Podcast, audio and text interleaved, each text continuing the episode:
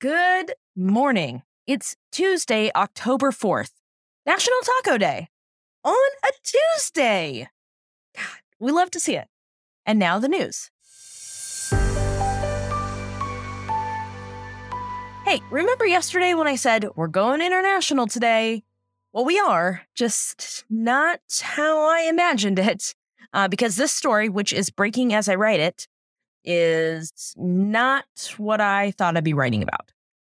Yesterday, for the first time in five years, North Korea fired a missile over Japan, prompting a rare warning for residents to seek shelter.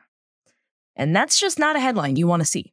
Now, North Korea has fired 23 ballistic missiles this year, um, four just this week alone. But this is the first time since 2017 that a warning went out in Japan for residents to seek shelter.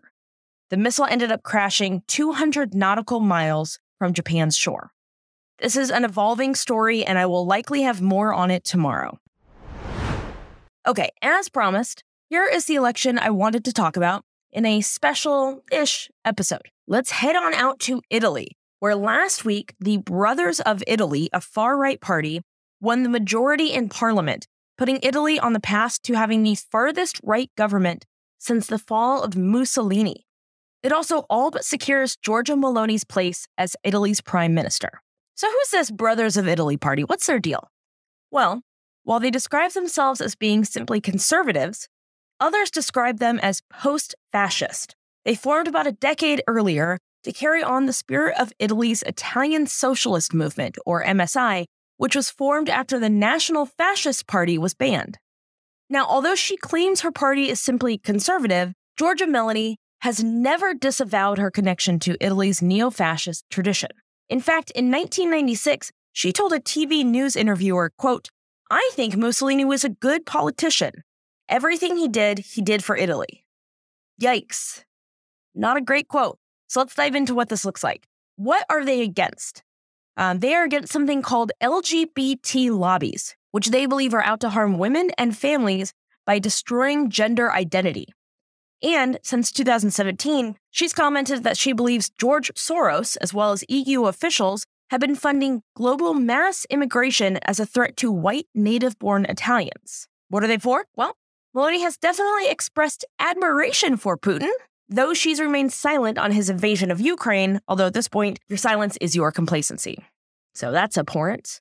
Now, obviously, of course, it's important to know what's going on in the world, but it's also important to know what's going on here in America, especially one month out from our midterm elections.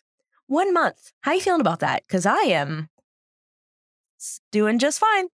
Uh, so, if you take everything that you've heard just now about this Brothers of Italy party and their new leader out there in Italy, if you've heard all that and thought, gross, this is horrifying, um, know this that GOP here in America that goes around trying to blame political violence and anything else they can think of on Antifa, and a bunch of us here kept trying to wrap our heads around the idea that they were against being against fascism and making it seem like being against fascism was a bad idea. Uh, maybe that's because they actually aren't against fascism. Maybe that's because they're for fascism. Why do I say that? Because even with all the information available to them, the information that I just gave you, and more, by the way, our own far right conservatives here in America have been congratulating Italy on their new government. In fact, Mike Pompeo tweeted his congrats, as did Ted Cruz, Tom Cotton, and Marjorie Taylor Greene. Lauren Boebert even tweeted, quote, the entire world is beginning to understand that the woke left do nothing but destroy. Tucker Carlson called her smart and her win a revolution. And just this year, in fact, she spoke at CPAC, which is the yearly gathering of conservatives.